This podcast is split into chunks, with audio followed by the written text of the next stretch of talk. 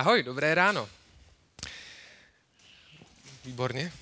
Eh, stalo se vám někdy, že jste byli na něco zvyklí a najednou přišla změna a vám přišlo, že je všechno úplně jinak? Mně se to stalo pár let zpátky, když jsem si pořídil nový foťák. Ona to byla stejná značka, tehdy Canon, jenom nějaký trochu novější model. Ale mně přišlo, že tam jedna věc nefunguje, nebo nějak prostě chybí. Spoušť. To tlačítko, které musíte napůl namáčknout, aby se ta fotka zaostřila, potom to domáčknete, znáte to. A na tom novém foťáku to prostě nešlo.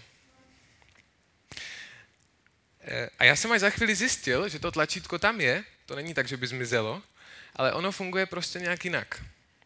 Museli jste to namáčknout jiným způsobem, navíc to nedělalo, to, ne, nedělalo takové to pípnutí, že jste už poznali, že to je zaostřené. Ale než jsem na to přišel, tak jsem byl zmatený.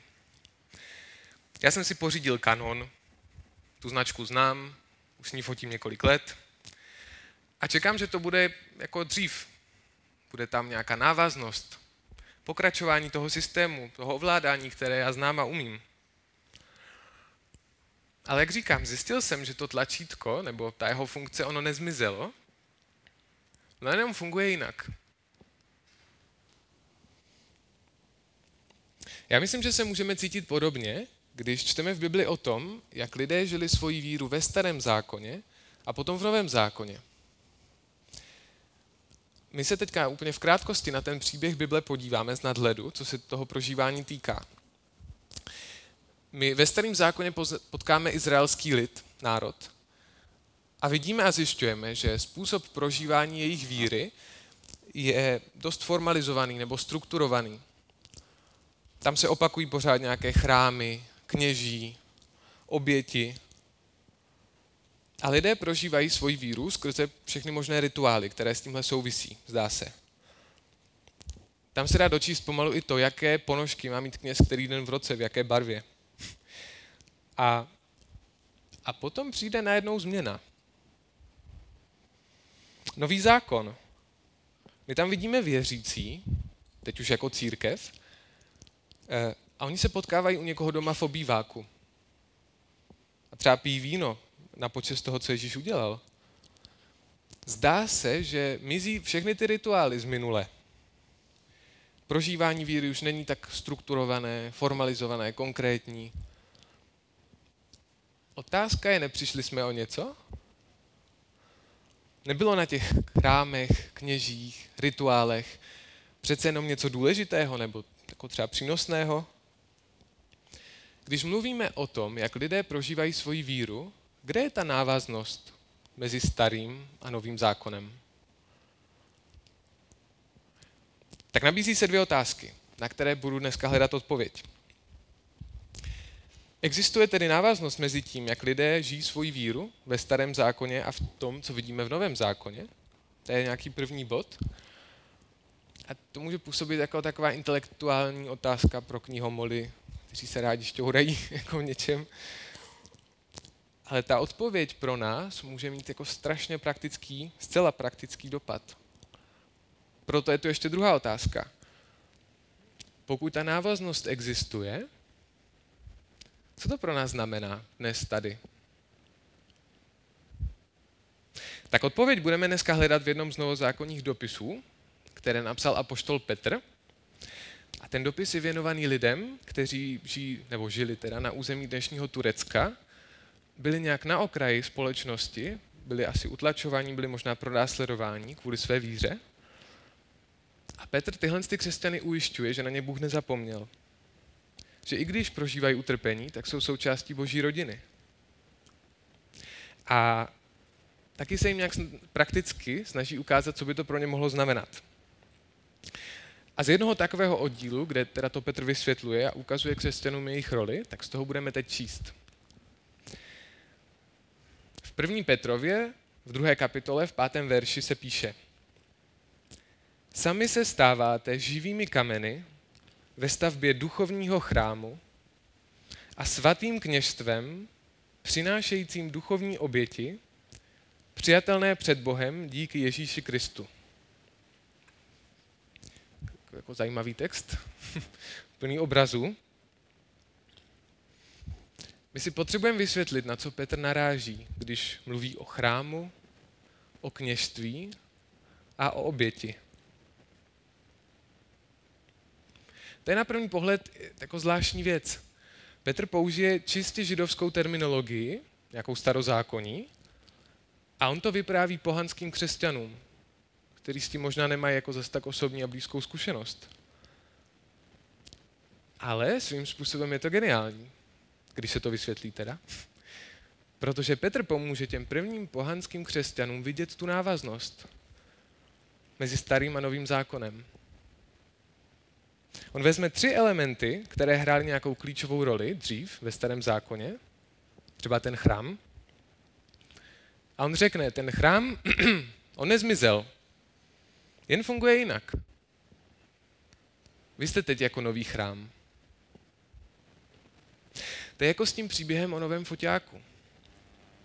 Já jsem měl dojem, že tam to tlačítko prostě chybí. A nebo nefunguje. Ale tak to není. Ten čudlík tam je, oproti té staré verzi. On v té nové nezmizel. Ale na tom novém foťáku prostě funguje jinak. Takže Petr nám ukazuje, jak fungují jinak tři klíčové elementy toho prožívání starozákonní víry. A první, tak to je chrám z té jeho rozpravy. Chrám byl místo, kde se lidé chodívali setkat s Bohem. Tohle je nějaká ilustrace toho, jak vypadal starozákonní chrám. To je klíčová myšlenka. Lidé se setkávají s Bohem v chrámu. A otázka je, jak se v průběhu času měnil ten způsob a forma setkávání lidí s Bohem. Když začnu v době, kdy vidíme ty Izraelce, jak odchází z Egypta, tak lidi se setkávají s Bohem v chrámu, teda ne v chrámu, ale ve stanu setkávání. Izraelci si sebou nosí stan, jak putují, a občas tam do něj jde Mojžíš a nějak rozmlouvá s Bohem. Na něco se ho ptá. A to byl teda stánek. Potom vznikl první chrám po nějakém čase. Tam se děly různé aktivity, většinou nějaké rituální. A důležité je, že to setkání s Bohem probíhalo na nějakém odděleném nebo speciálním místě. Můžeme říct taky svatém místě, to totiž znamená, že je něco oddělené. Dvě věci. Stánek a chrám, to je starý zákon. A nový zákon začne tím, že lidé se setkají s Bohem v nějaké konkrétní osobě. To byl Ježíš. A lidé můžou zažít, jaký Bůh doopravdy je skrz to osobní setkání. Zajímavé je, že Ježíš se neukrýval někde schovaný v chrámu, ale on chodil úplně mezi běžné lidi. Paradoxně mezi lidi, kteří vůbec nebyli nějaká jako nobel uznávaná skupina ve společnosti. A potom Ježíš ustanoví církev. Skupina lidí, která chce žít tak, jako žil on. A tady, tady je obraz nového duchovního chrámu. Tam se píše něco o živých kamenech. Ještě v tom textu předtím. A to je obraz nás jako věřících. Církev je nový chrám, který je postavený z živých kamenů. Což jsou věřící lidé, jak říkám. A jako dřív se Bůh setkával s lidmi ve stánku, potom v chrámu, potom skrze Ježíše nějak, tak dneska místem k setkání je církev. A klíčové je, že důraz už není na svaté, oddělené místo, kam běžným lidem je vstup zakázán, tak to bylo třeba s tím chrámem nebo stánkem, ale tedy tam mohli jen kněží do některých míst. A pointa církve jako nového chrámu v Novém zákoně je tohle. Mezi lidmi se věřící i nevěřící mohou setkat s Bohem. Tak co by to mohlo znamenat? Nějaká aplikace tady z toho prvního odkazu? Když to vztáhnu na nás. Je na cestě místem, kde se lidé setkají s Bohem?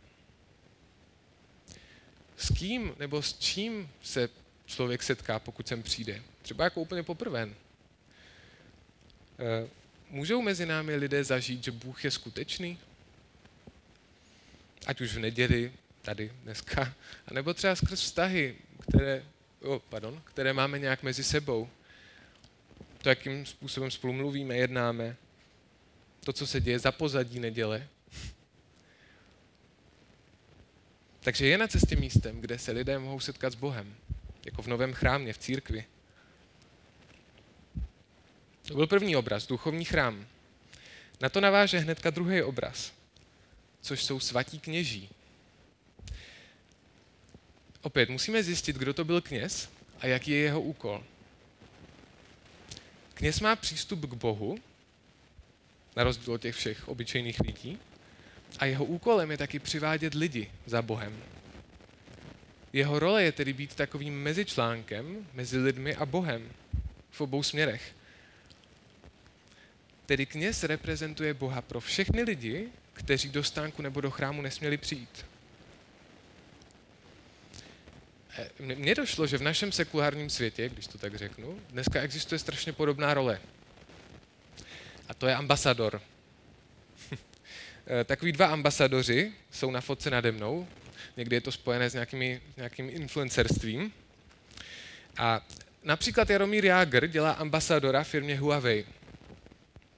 To stejné dělá Nicole Lightgap, to je ta paní napravo. Ta je zase ambasadorkou třeba pro Škodu Auto, takže vysvětluje lidem, jak je úžasné jezdit novým elektrickým Eňakem a tak. E, a kdybych použil jazyk z toho biblického verše, tak Jager i ta Nicole Lightgap jsou tak trochu kněžími těchto firm. Fungují jako prostředníci mezi firmou a zákazníkem a snaží se nějak přiblížit produkt těm lidem. tak myslím, že jsou kněžími, když mluvím o Jagrovi jako o knězi. E, a co znamená, že my jsme svaté kněžstvo? Jednak to znamená, že máme přímý přístup k Pánu Bohu, tak jako kněží měli, na rozdíl od běžných lidí.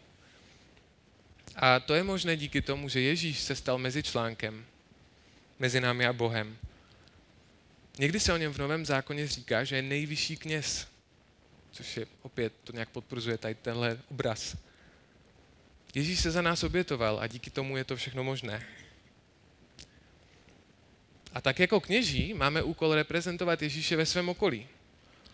Máme být takový ambasadoři Ježíše, reprezentanti.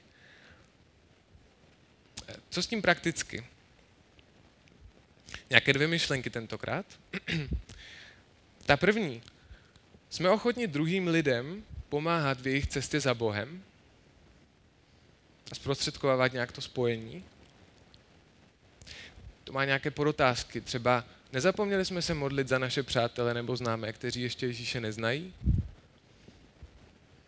A když už se objeví někdo, kdo třeba by chtěl zjistit víc, ať už v církvi nebo v rodině, mezi přáteli, tak eh, jsme ochotní těmto lidem jako věnovat svůj čas a svůj pozornost, nějakým pomáhat doprovázet je na té jejich cestě za Bohem? Nebo je to tak, že z těchto lidé, lidí bude spíš takový samorost? Snad to, to nějak dopadne? To je nějaký první bod, jestli jsme ochotni pomoct druhým lidem v jejich cestě za Bohem. A ještě s tím souvisí jedna výzva.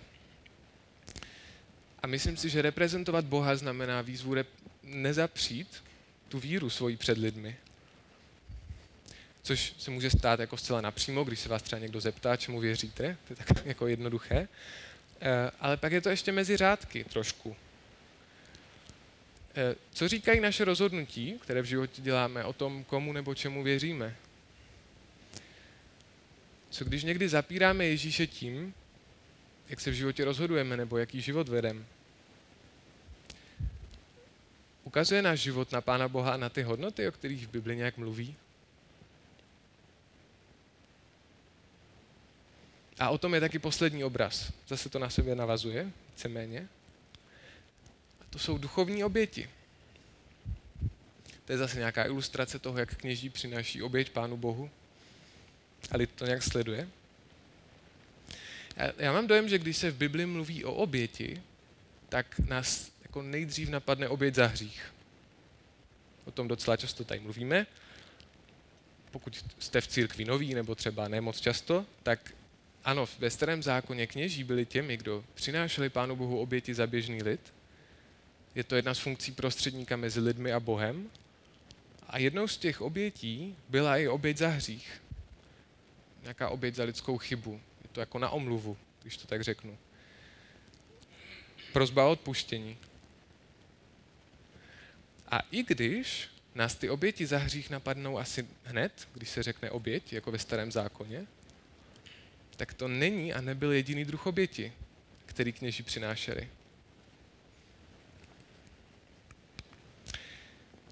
Já občas nosím své kytky.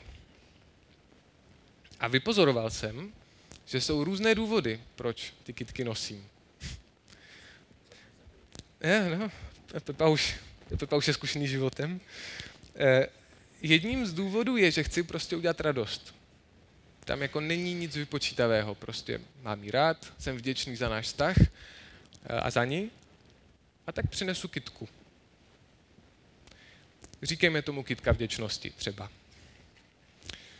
A jenže pak jsou ještě jiné kitky a jiné motivy. Občas. Eh, já jsem v pátek asi před dvěma týdny slíbil, že půjdu vytisknout naše svadební pozvánky. A ten den jsem měl nějak víc jako schůzek a ještě jsem něco fotil. A pořád jsem jako na ně, pořád se, věděl jsem, že jsem na něco zapomněl, ale nemohl jsem přijít na co.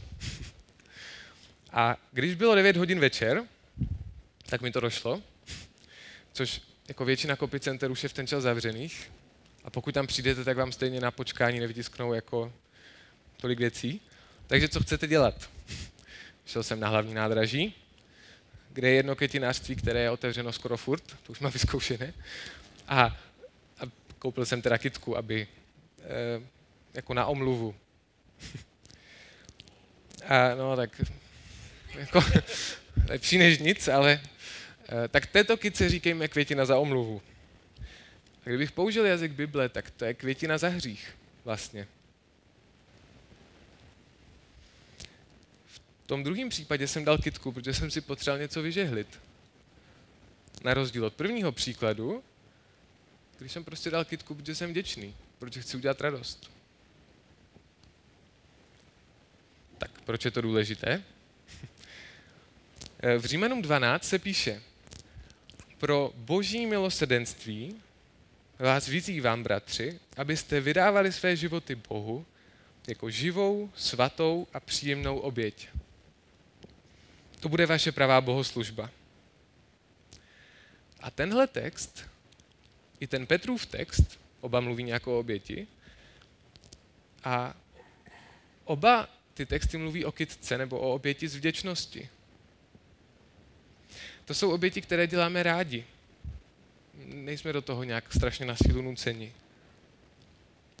Tam se píše pro boží milosedenství, což není nějaké jako zvolání, eh, jenom to tak podle mě někdy někdo dělá, když je v šoku. Ale tady to má jinou roli. To je kvůli tomu, co pro nás Bůh udělal. Totiž, že nechal obětovat svého syna, abychom my jako ti noví kněží měli k němu přístup. To je důvod k radosti a k věčnosti. To neznamená samozřejmě, že přinášení obětí je vždycky snadné, eh, což tak nějak souvisí, se mi zdá, s podstatou slova něco obětovat. Něčeho se tím vzdávám.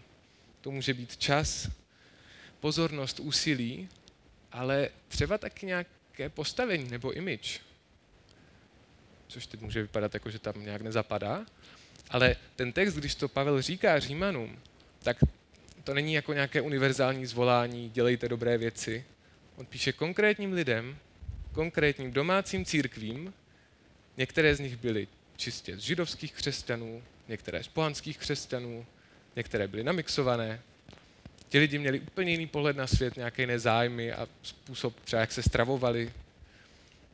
A teď oni měli jako trošku občas tendenci spolu buď nějak soupeřit, třeba která ta skupina je nějak jako lepší, to říkají někteří komentátoři, a pokud spolu nesoupeřili, tak minimálně mohli mít spoustu nezhod mezi sebou a v tom, jak spolu fungovat jako ta církev. Kvůli tomu kulturnímu pozadí. A Pavel říká, řešením, přátelé, je přinášejte si oběti. Nějak navzájem pro sebe. Ježíš se pro nás obětoval a my to máme dělat pro ostatní také. Motivem, proč to děláme, je vděčnost. A tak co by to mohlo znamenat? opět nějaké dvě myšlenky. Ať už jste starší nebo mladší, tak já myslím, že dneska máme plné ruce práce s hledáním toho, co nás bude nějak jako bavit, naplňovat. Musíme najít nějaké sny a potom je splnit. A co je úžasné, tak my k tomu máme dneska opravdu spoustu příležitostí, o kterých se třeba mým rodičům v mém věku asi ani nesnilo. E, ano, je to na jednu stranu úžasné, to znamená víc příležitostí pro studium, pro nějakou kariéru. A zároveň se ale zdá, že jako přirozeně se společnost stává víc individualistická, každý z nás. A co když se nám stane, že to jako přestřelíme? Že plnění všech těchto snů, přání, ono nám to může vzít všechno naši kapacitu. Jednak časovou, ale samozřejmě taky emoční nebo třeba finanční. Václav mi jednou pověděl zajímavé pozorování. Škoda, že tady není. E, jsi měl radost snad? Že stačí změnit ve slově individualismus pár písmenek a vznikne egoismus. A tak otázka je, jestli nejsme lidmi, kteří svůj život točí jen okolo sebe nebo svých snů, svého pohodlí. Není samozřejmě špatné dělat něco, co nás baví, jako a priori. Třeba když to aplikuju na práci.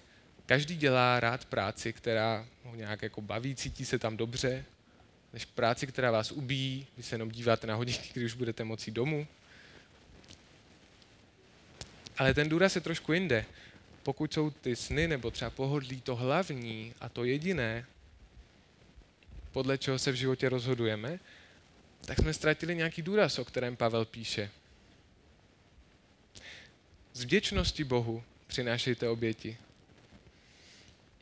To znamená, mám ochotu někde omezit svůj sen nebo ambici, plán, pohodlí a dokázat věnovat čas třeba druhým lidem nebo Pánu Bohu?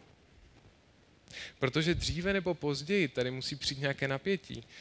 Nemůžu přinášet ty oběti, o kterých Pavel píše, které mě něco stojí, pokud se můj život točí jenom kolem mého pohodlí či těch snů.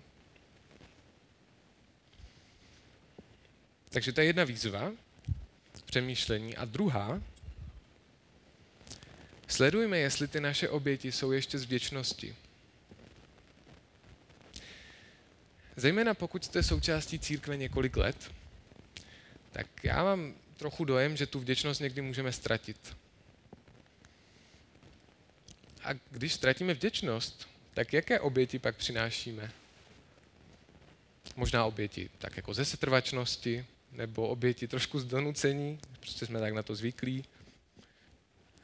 Ale to je, to je škoda, protože věřím, že Pán Bůh by po nás nechtěl přinášet ty oběti pro druhý lidi nebo pro církev z takovýchhle důvodů. Co dělat, pokud jsme ztratili vděčnost Bohu? Možná, že jedním řešením, takovým velmi praktickým, může být ubrat někde plyn a nějak si odpočinout.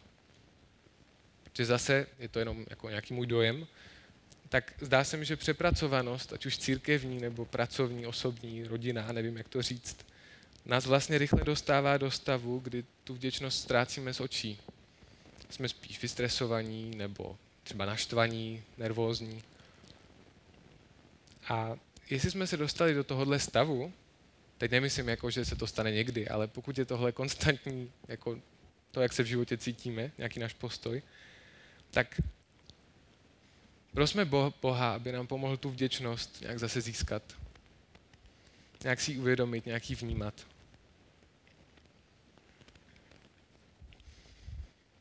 Tak co říct na závěr?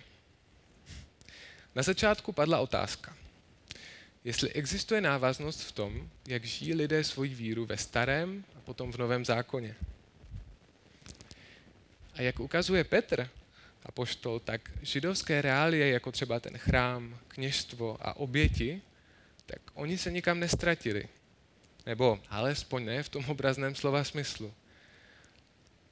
Oni prostě jen fungují jinak dostávají jiný rozměr. A zajímavé je, že my jako Ježíšova církev se tohohle nového rozměru přímo účastníme, vlastně každému z těch tří bodů. Zdá se tedy, že v tomhle slova smyslu jsme návaznost nestratili. Tak kež je na cestě místem, kde se lidé setkají s Bohem. Kež jsme jako svaté kněžstvo dobrými reprezentanty Boha na zemi a kež dokážeme doprovázet lidi, kteří Ježíše ještě neznají. A máme taky dost odvahy nestydět se za svoji víru a neskrývat ji před ostatními lidmi. A nakonec, kež jsme ochotni přinášet duchovní oběti. Kež dokážeme vidět kromě svých potřeb nebo snů i radosti a starosti druhých lidí. Kež jsou naše oběti jako kitky z vděčnosti.